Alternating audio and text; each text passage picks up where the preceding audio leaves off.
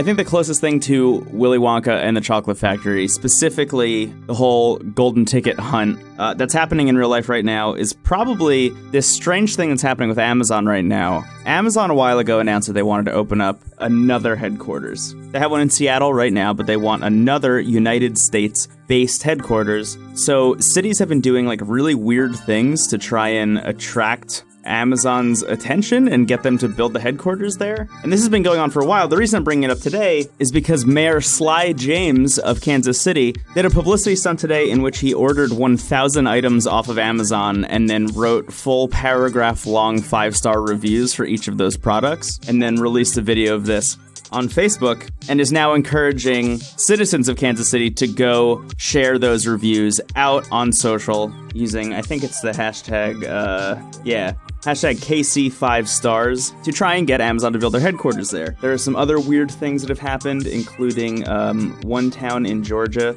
saying that they would rename part of their town Amazon, like they would split off a piece of the town, and that if Amazon put their headquarters there, they would call it Amazon Georgia, uh, which is Interesting. Tucson, Arizona sent Amazon a gigantic cactus. They sent it to Seattle. Amazon had to turn it down because they're not accepting gifts slash bribes for this challenge.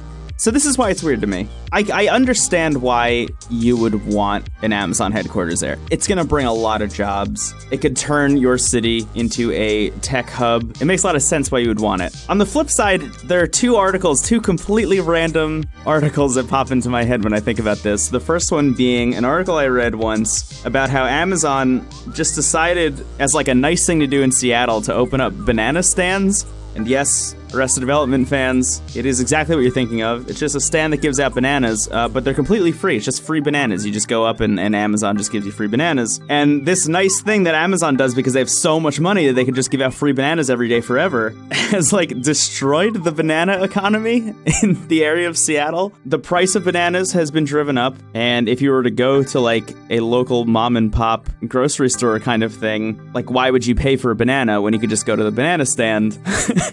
near Amazon. Uh, so that's weird. And number two, I remember reading an article elsewhere. Actually, I'm going to find this. Okay, so it was. Uh, I just found it. It was. It was an article that ran on Salon.com uh, three years ago now, which is wild. Um, but it was called "Amazon is Killing My Sex Life," and it was basically about how at the time, I guess, this person couldn't go on a date through a dating app with someone that didn't work at Amazon. Like every time they matched up with someone, the person was always an Amazon employee. Um, and, and like how it just felt like you were going out on dates with the same person over and over again. Um, even if they were different. I don't know, it was kind of funny. But like point being there are these like little strange, weird quirks that come with having an Amazon headquarters in your city. But I do think the weirdest quirk is trying to get Amazon to your city in the first place. Uh, so I guess good luck to all these cities. There are a lot of them. Uh, just going down the list right now. Washington D.C. trying to get them. Danbury, Connecticut. Frisco, Texas. Birmingham, Alabama. Uh, who else? Yeah, just everyone wants the new Amazon headquarters. It's a weird thing.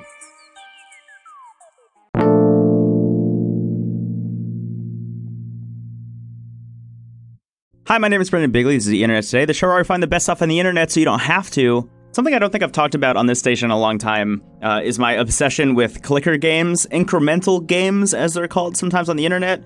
I would say the biggest one, the cultural touchstone, shall we say, for incremental games would probably be Cookie Clicker. That kind of traveled around pretty hardcore when that came out. So if you played Cookie Clicker, you know what I'm talking about. Over time, uh, a lot of other game developers and mobile developers and companies have improved upon the formula of Cookie Clicker um, incrementally.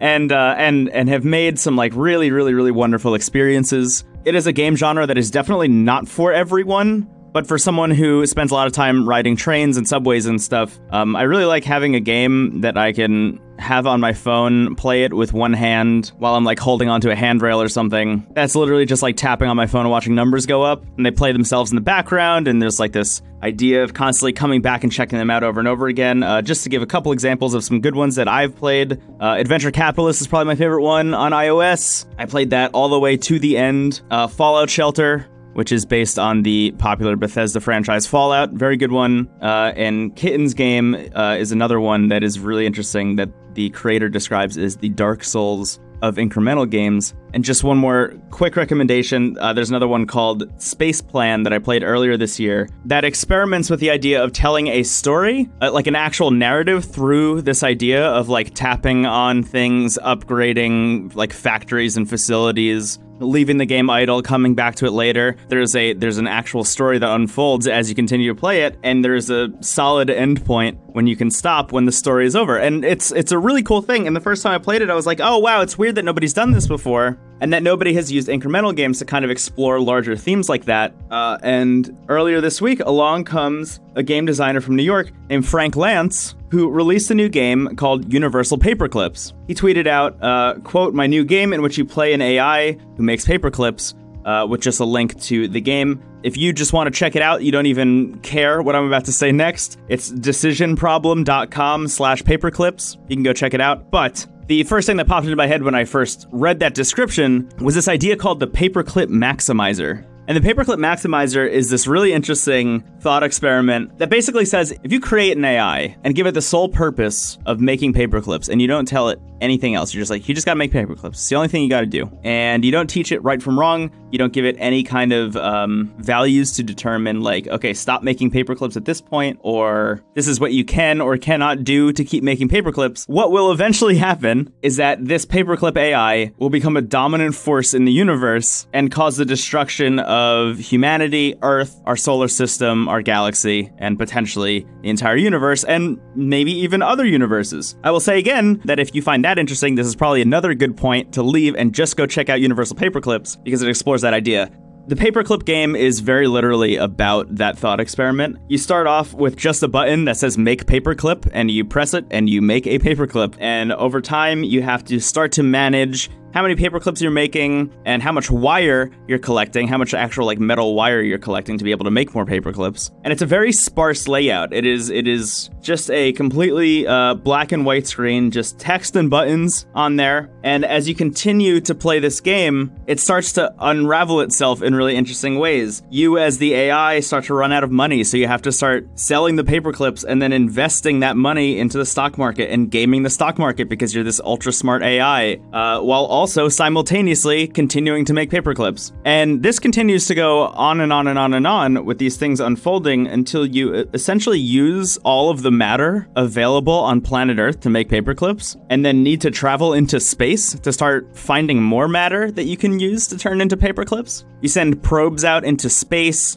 you fight literal space battles. Um, it's it's a really fascinating game, specifically in the sparseness of the design, specifically in its almost neutrality and the way that it's presenting these things. Like you could probably get to the part where you're having space battles and just kind of be like stuck on that part for like an hour or two before you even start to think about who it is that you might be fighting. It really puts you in the mind of this AI because all you want to do is watch that number go up. And in this thought experiment, that is literally all the AI would actually want to do. And it's just a way to illustrate one possible future for artificial intelligence if we don't manage it correctly and if we don't set the right rules and the right regulations in place before we start experimenting with this kind of stuff. It's a really cool thing. But on top of that, it's just a really good clicker game, so go check it out.